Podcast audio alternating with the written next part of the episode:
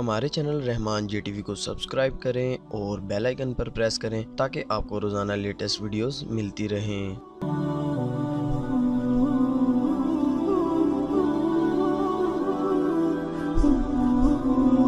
ہمارے بدن پہ اتنے بال نہیں ہیں جتنے رسول اللہ کے احسانات ہیں۔ ہمارا ایک ایک بال قرض رسالت میں جکڑا ہوا ہے۔ خدا شناسی تو بڑی دور کی بات ہے، ہم خود شناس بھی نہیں تھے۔ ہمیں تو اپنے آپ کا بھی نہیں پتا تھا کہ ہم کون ہیں۔ اور مجھے بتاؤ، جس کو یہ بھی نہ خبر ہو کہ میں کون ہوں، اس کے پلے ہوتا کیا ہے؟ اقبال نے کہا تھا نا، اپنے من میں ڈوب کر پاجا سراغ زندگی، میرا نہیں بنتا تو نہ بن، اپنا تو بن۔ اور یہ اپنا بھی نہیں تھا۔ اسے پتہ ہی نہیں تھا، اسے شعور ذات ہی نہیں تھا۔ اسے خود آگہی کا نور ہی نصیب نہیں ہوا تھا۔ تبھی تو انسان ہو کے، اشرف المخلوقات ہو کے درختوں کو، پتھروں کو، حشرات الارض کو، چوپایوں کو اپنا معبود سمجھتا تھا۔ انسان کی پیشانی کہاں کہاں رسوا نہیں ہوئی۔ درختوں کی جڑوں کو اس نے سجدہ کیا ہے۔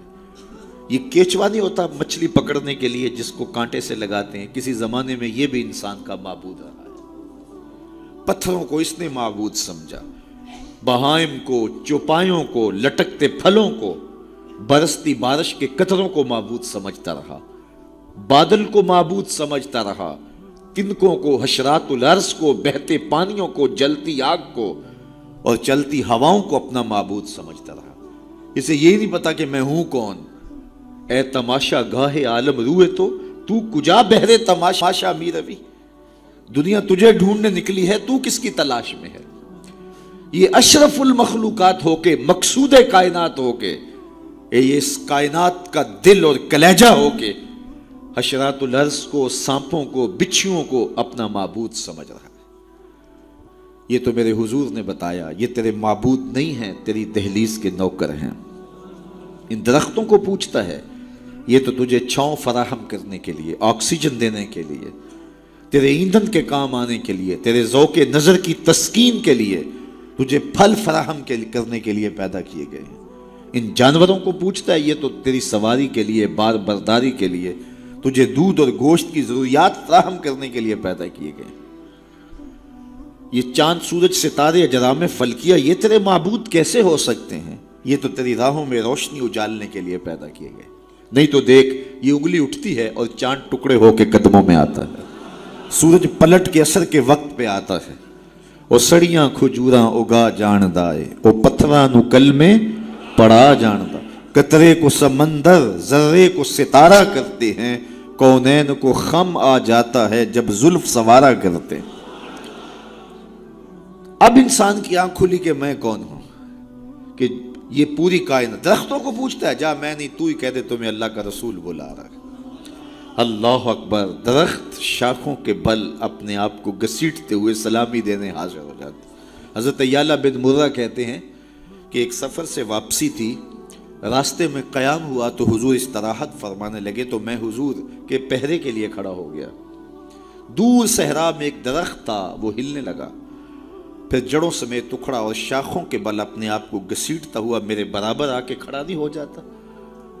میرے لیے بڑی حیرت کی بات تھی، لیکن کوئی تھا نہیں کہ اس سے بات کروں۔ خیر، تھوڑی دیر کے بعد وہ اپنی جگہ سے چلا اور جہاں سے اکھڑا تھا وہی جا کے نصب ہو گیا۔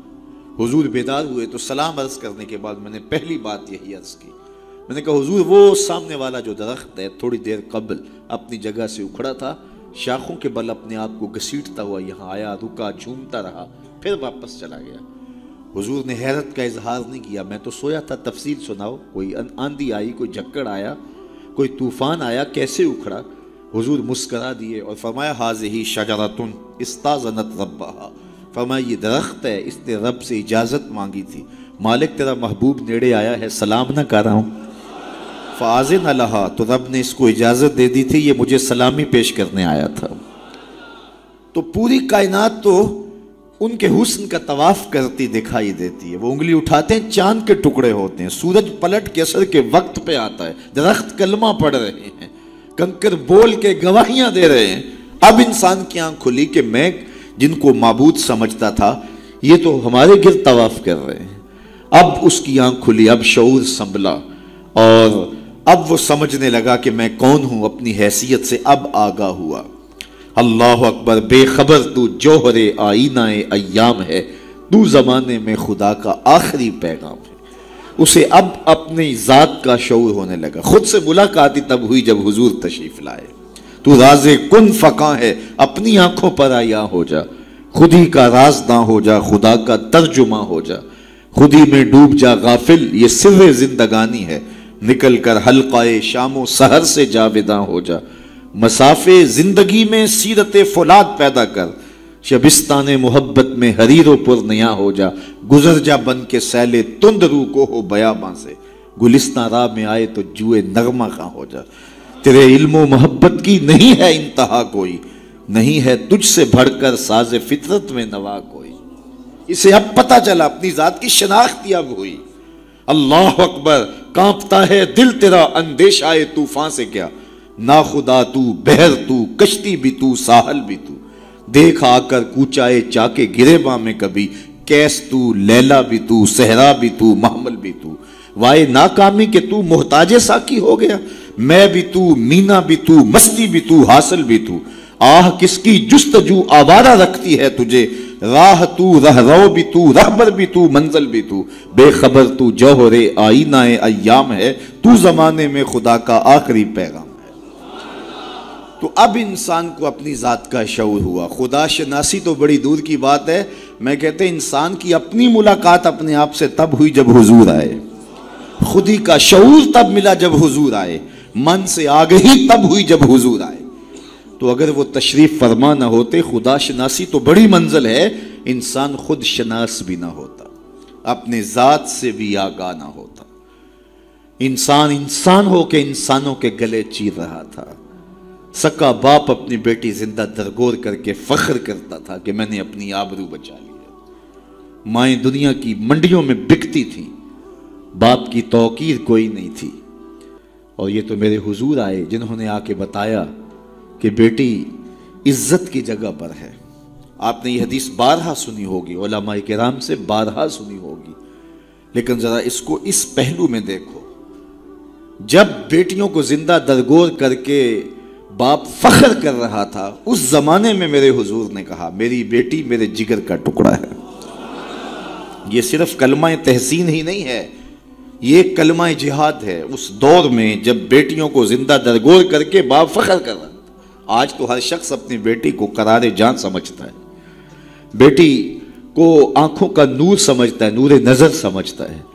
بیٹی کے جہیز کے لیے باپ اپنی ساری زندگی لگا دیتا ہے، پردیس کاٹ دیتا ہے۔ جوان بھائی فیکٹری میں اوور ٹائم لگاتا ہے، میں بہن کے ہاتھ بھی لے کر تو آج اگر بیٹی کے بارے میں کوئی محبت برے جملے کہے جائیں تو بڑی بات نہیں ہے۔ جب باپ زندہ درگور کر کے فخر کرتا تھا اور معاشرے سے اسے داد ملتی تھی کہ تو نے بیٹی کو زندہ درگور کیا ہے۔ اس زمانے میں میرے حضور نے کہا کہ میری بیٹی میرے جگر کا ٹکڑا ہے۔ اللہ اکبر، کیسی تبدیلی آئی۔ ایک موقع آیا، فرمایا کہ جو دو بیٹیاں یا دو بہنیں ان کی اچھی تربیت کرے اور ان کو پروان چڑھائے اور ان کی اللہ کی رضا کے لیے شادی کر دے۔ تو قیامت کے دن وہ میرے ساتھ اس طرح قریب ہوگا جس طرح یہ دو انگلیاں قریب ہیں۔ تو مجلس میں موجود ایک صاحب اٹھے، کہا، حضور، اگر کسی کی دو بیٹیاں نہ ہوں تو؟ تو ذرا اس کے پیچھے جھانکنے کی کوشش کیجیے۔ کہاں بیٹیاں زندہ درگور ہوتی تھیں اور کہاں ایک بیٹی والا سوچ رہا ہے، کاش کہ میری بھی دو بیٹیاں ہوتی اور میں یہ احساس پاتا تو یہ معاشرے کو ایک رنگ دیا، معاشرے کو ایک آہنگ دیا۔ خدا شناسی بھی دی، خود شناسی بھی دی۔ انسانی حقوق جو پامال ہو رہے تھے، ان کو بحال بھی کیا۔ انسان اپنی عزت برباد کر رہا تھا۔ اجرام فلکی اور مظاہر فطرت کے سامنے ان کے چرنوں میں جھک کر کے اس کو اس کی خودی کا سبق دیا کہ تو کون ہے اور کہاں کھڑا ہے۔ ایک شخص ایمان لانے کے بعد حضور کی خدمت میں حاضر ہوا کرتا ہے جہلیت کے زمانے کی دو باتیں ہیں۔ ایک یاد آتی ہے تو ہنسی نہیں رکتی، اور ایک بات یاد آتی ہے تو آنسو نہیں تھمتے۔ کہا، وہ کون سی دو باتیں ہیں؟ کہا، وہ بات جو یاد آئے تو ہنسی نہیں رکتی، وہ یہ ہے کہ میں ایک لمبے سفر پہ گامزن تھا۔ میں نے سفری معبود، پتھر کا بنا ہوا ایک بت بھی اپنے سامان میں باندھ لیا کہ راستے میں پوجا پاٹ بھی چلتی رہے۔ لیکن جب سامان اٹھایا تو سامان بہت بوجھل تھا۔ میں نے سوچا کہ یہ تو میں اپنے ہی معبود کے بوجھ تلے دب کے رہ جاؤں گا۔ تو میں نے اس کو نکال دیا اور آٹا یا ستو گوند کر کے میں نے ایک چھوٹا سا معبود تیار کیا اور اس کو دھوپ میں رکھ کے خشک بھی کر لیا کہ مزید ہلکا پھلکا ہو جائے اور اس کو اپنے سامان میں اپنے ساتھ رکھ لیا۔ پوجا پاٹ بھی چلتی رہی۔ خیر، جو میرا اندازہ سفر تھا تو شاید سفر بھی میں نے اس کے مطابق لیا تھا۔ لیکن سفر کوئی دو چار دن اوپر چلا گیا تو شاید سفر ختم ہو گیا۔ ایک آدھ دن تو میں نے بھوک کاٹی، لیکن جب انتڑیوں میں بل پڑنے لگے اور مجھ سے گوارا نہ ہوا تو میں نے تھیلے سے اپنے اس معبود کو نکالا جو آٹے کا بنا ہوا تھا، اس کو پتھر پہ رکھ کے کوٹا، پھر اس میں پانی ڈالا، پھر اس کو گوندا، پھر روٹی پکائی اور پھر کہا، میرے معبود، اب کام نہیں آئے گا۔ تو کب آئے گا؟ اب تو میری انتڑیوں میں بل پڑ رہے ہیں۔ مجھے جہلیت کے زمانے کی وہ یاد آتی ہے تو مجھے اس بت کی بے بسی پہ ہنسی آتی ہے، کیسا بے بس معبود تھا جو اپنے پجاری کو اتنا بھی گزارش نہیں کر سکتا تھا۔ مجھے پوجنے والے میرے پہ اتنا تو ترس کھا۔ اب مجھے دانتوں تلے چبا کے تاریخ میدے میں پھینکے گا، پھر گندگی کے ڈھیر پہ ڈال آئے گا۔ آخر میں تیرا معبود رہا ہوں۔ میرے پر یہ قیامت تو نہ توڑ۔ تو ایک تو وہ یاد آتی ہے بات، تو میری ہنسی نہیں رکتی۔ اور جو دوسری بات مجھے یاد آتی ہے، تو میرے آنسو نہیں تھمتے۔ اور وہ یہ ہے کہ میری بیوی امید سے تھی اور میں لمبے سفر پہ گیا، کئی سالوں کے بعد واپس پلٹا تو میرے آنگن میں بیٹی کھیل رہی تھی۔ میری بیوی نے اس ڈر سے کہ کہیں بیٹی کو دیکھ کر کے زندہ درگور نہ کر دے۔ اس کے توتلے لہجے میں میرے لیے محبت ڈال دی تھی۔ اور وہ مجھے یا آباتا ہو کہہ کے مخاطبہ کرتی ہے اور میری ٹانگوں سے چمٹ جاتی میں صفاق تھا اندر سے اور مجھے بڑا غصہ آیا۔ میں نے اپنی بیوی کو گھورا۔ کہ ایک تو تو نے سانپ کو جنم دیا ہے اور دوسرا نخرے کر دی، اس کو باتیں سکھائی ہیں اور موقع کی طاق میں رہا۔ لیکن اس بیٹی کے سینے میں میرے لیے اس کی ماں نے اتنا پیار ڈال دیا تھا۔ بیٹیاں تو ویسے بھی باپ سے ٹوٹ کے پیار کرتے ہیں۔ بیٹیوں کی محبت تو مثالی ہوتی ہے۔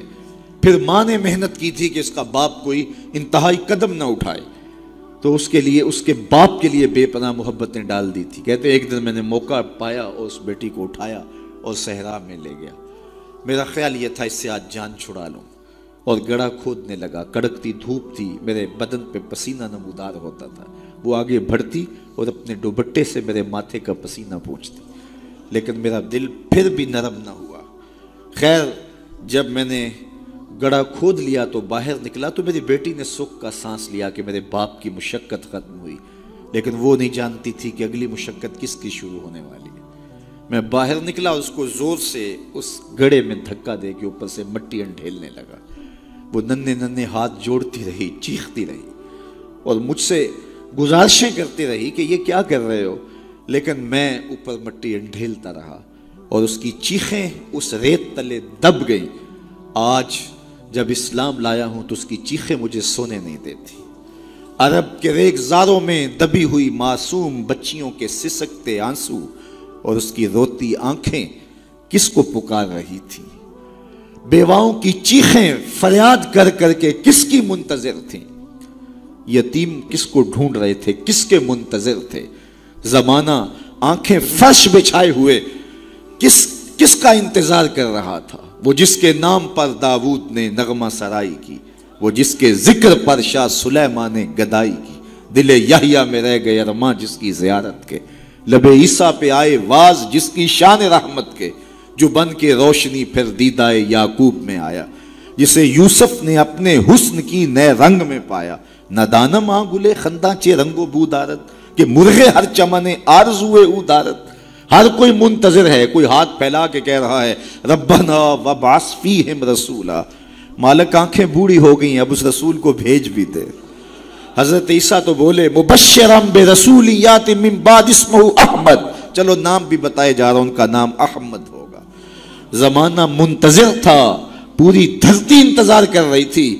بیواؤں کی چیخیں اور یتیموں کی آہیں اور معصوم بچیوں کے دبے ہوئے آنسو جب ریت سے پکار کرتے ہوئے عرش الہی کو جنبش دینے لگے۔ تو اللہ کو دکھی انسانیت پہ رحم آیا، آمنہ کی آغوش میں محمد عربی تشریف لے آئے۔ ناگہاں ساکن ہواؤں پر روانی آ گئی اور چمن کے پتے پتے پر جوانی آ گئی۔ آج زانو ازل نے صبح پہ انگڑائی لی اور مسکرا کر ایک کرن نے ہاتھ میں شہنائی لی۔ مخزن اسرار قدرت کے امی پیدا ہوئے، غل ہوا دنیا میں ختم المرسلی پیدا ہو۔ ایک بہار پھیلی نا، ربی ویسے بھی عربی میں بہار کو کہتے ہیں، ربی الاول آغاز بہار، کہا محبوب تو محبوب ہے اور محبوبوں کو بہاریں ہی سجتی ہیں۔ جب گلیاں چٹکنے لگیں گی، غنچے مہکنے لگے گی، جب کائنات بہار بن جائے گی، جانے بہار بن کے تشریف لے آنا۔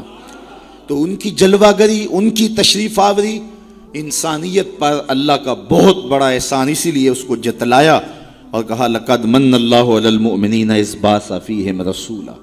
تو یہ احسان عظیم ہمارے اوپر ہوا، اتنی بڑی نعمت، وہ نعمت عظما جس کے لیے نبی منتظر رہے، نبیوں کی ٹیمیں منتظر رہیں، اور ہم نے کوئی آرزو تو نہیں کی تھی۔ وہ تو منتیں مانتے رہے، بحیرہ راہب کہاں بیٹھا تھا، نستورہ کہاں بیٹھا تھا، کہاں کہاں منتظر ان کی راہوں میں لوگ بیٹھے تھے، شب ہجر کی سختیاں، کوئی اس سے جا کے پوچھے۔ تیری راہ تکتے تکتے جسے صبح ہو گئی ہے۔ زمانے منتظر رہے، صدیاں منتظر رہیں۔ لوگ راہوں میں بیٹھے رہے، ہم نے کوئی انتظار نہیں کیا۔ آنکھ کھلی، ہمارے والد صاحب مؤذن کو مسجد سے بلا لائے۔ انہوں نے کان میں آ کے کہا، مبارک ہو تو حضور کا غلام بن کے آ رہا ہے۔ شاہوں سے ملا ہے، نہ تونگر سے ملا ہے۔ اللہ کا عرفان اسی در سے ملا۔ اوروں کو ملا ہے تو مقدر سے ملا ہے۔ مجھ کو تو مقدر بھی تیرے در سے ملا ہے۔ تو یہ ہماری خوش بختی، ہماری فیروز بختی کہ ہم، ہمیں وہ محبوب نصیب ہوئے، جس کے لیے زمانے تڑپتے رہے، ترستے رہے، منتظر رہے، آنکھیں بچھی رہیں، تمنائیں بیتاب رہیں آرزویں مچلتی رہیں۔ لیکن وہ جانے بہار بن کے تشریف لے آئے۔ اب جب حضور تشریف لائے ہیں، پھر صحابہ نے تو حد کر دی نا۔ اپنا سب کچھ ان کے نام پہ لٹا دیا۔ کہا آپ کے دین کا جھنڈا لے کے اٹھیں گے اور دنیا کے آخری کنارے تک پہنچیں گے۔ پھر تابعین نے وہ جھنڈا تھاما، تبا تابعین نے وہ جھنڈا تھاما۔ اس شخص کی کہانی ہم نہیں بھول سکتے۔ جو گھوڑے پہ بیٹھ کے اللہ کے نام کی دعوت دیتے ہوئے آگے بڑھا، آگے دل دل آ گئی، زمین ختم ہو گئی۔ تو گھوڑے کی باغیں کھینچ لیتا ہے اور کہتا ہے، مالک، میرے جذبے تو جوان تھے تیری زمین ہی ختم ہو گئی۔ اس پہ اقبال نے کہا تھا، دی ازانے کبھی یورپ کے کلیساؤں میں، کبھی افریقہ کے تپتے صحراؤں میں، دشت تو دشت دریا بھی نہ چھوڑے ہم نے بہر ظلمات میں دوڑا دیے گھوڑے ہم نے۔ تو وہ ہمارے اسلاف تھے، آج میں اور آپ حضور کے میلاد میں آئے ہیں۔ ہم ایک لمحے کے لیے اپنے باطن میں اتریں، اپنے اندر اتریں اور سوچیں کیا ایک محفل سے حضور کی محبت کا حق ادا ہو جاتا ہے؟ کہ ایسے ہاتھ لہرانے سے حضور کا محبت کا حق ادا ہو جاتا ہے؟ کڑک دار نعرہ لگانے سے حضور کی محبت کا حق ادا ہو جاتا ہے۔ کیا لوگوں کو بلائیں، دعوت دیں، کھانے کھلائیں، بریانیاں کھلائیں، تو کیا حضور کی محبت کا حق ادا ہو جاتا ہے۔ آئیے اگر حضور سے محبت کرتے ہیں، تو سر سے لے کر پاؤں تک حضور کی غلامی کے رنگ میں رنگے جائیں۔ ہمارے استاد فرمایا کرتے تھے، یہ نہ ہو کہ لوگ تمہیں پوچھیں تمہیں کون ہوتے ہو اور تمہیں بتانا پڑے کہ ہم ہم مسلمان ہوتے ہیں۔ یہ دیکھو مذہب کے خانے میں اسلام لکھا ہے۔ فرماتے تھے، صاحب، کسی کو پوچھنا نہ پڑے، تجھے بتانا بھی نہ پڑے۔ تیری وضاقتہ طرز زندگی، انداز معاشرت ایسا ہونا چاہیے۔ تو دور سے آ رہا ہو، لوگ پہچان کے کہیں، وہ دیکھو آقا کا غلام آ رہا ہے۔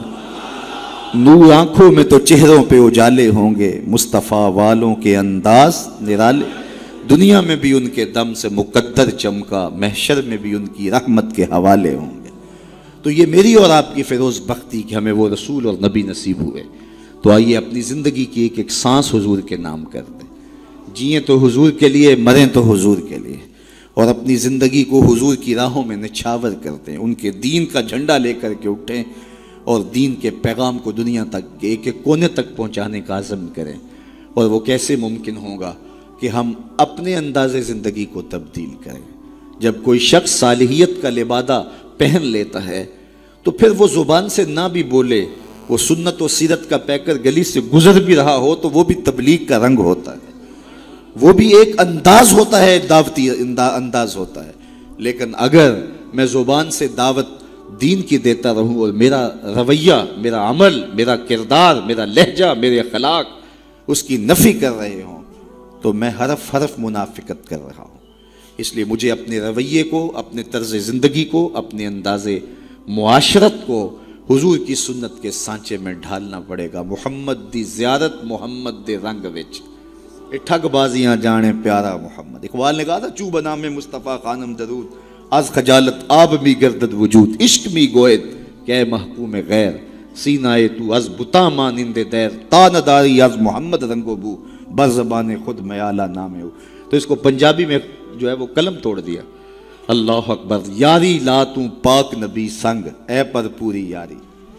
ذرا دیکھیے شیر کا حسن دیکھیے، اٹھان دیکھیے۔ یاری لا تو پاک نبی سنگ، اے پر پوری یاری۔ پھر درود قبول ہے، تیرا لکھ نہ لو ایک واری۔ تو اپنے آپ کو ان کی محبت کے رنگ میں رنگ لو اور پھر دیکھنا کہ حضور کی محبتیں اور رحمتیں کیسے برستی ہیں۔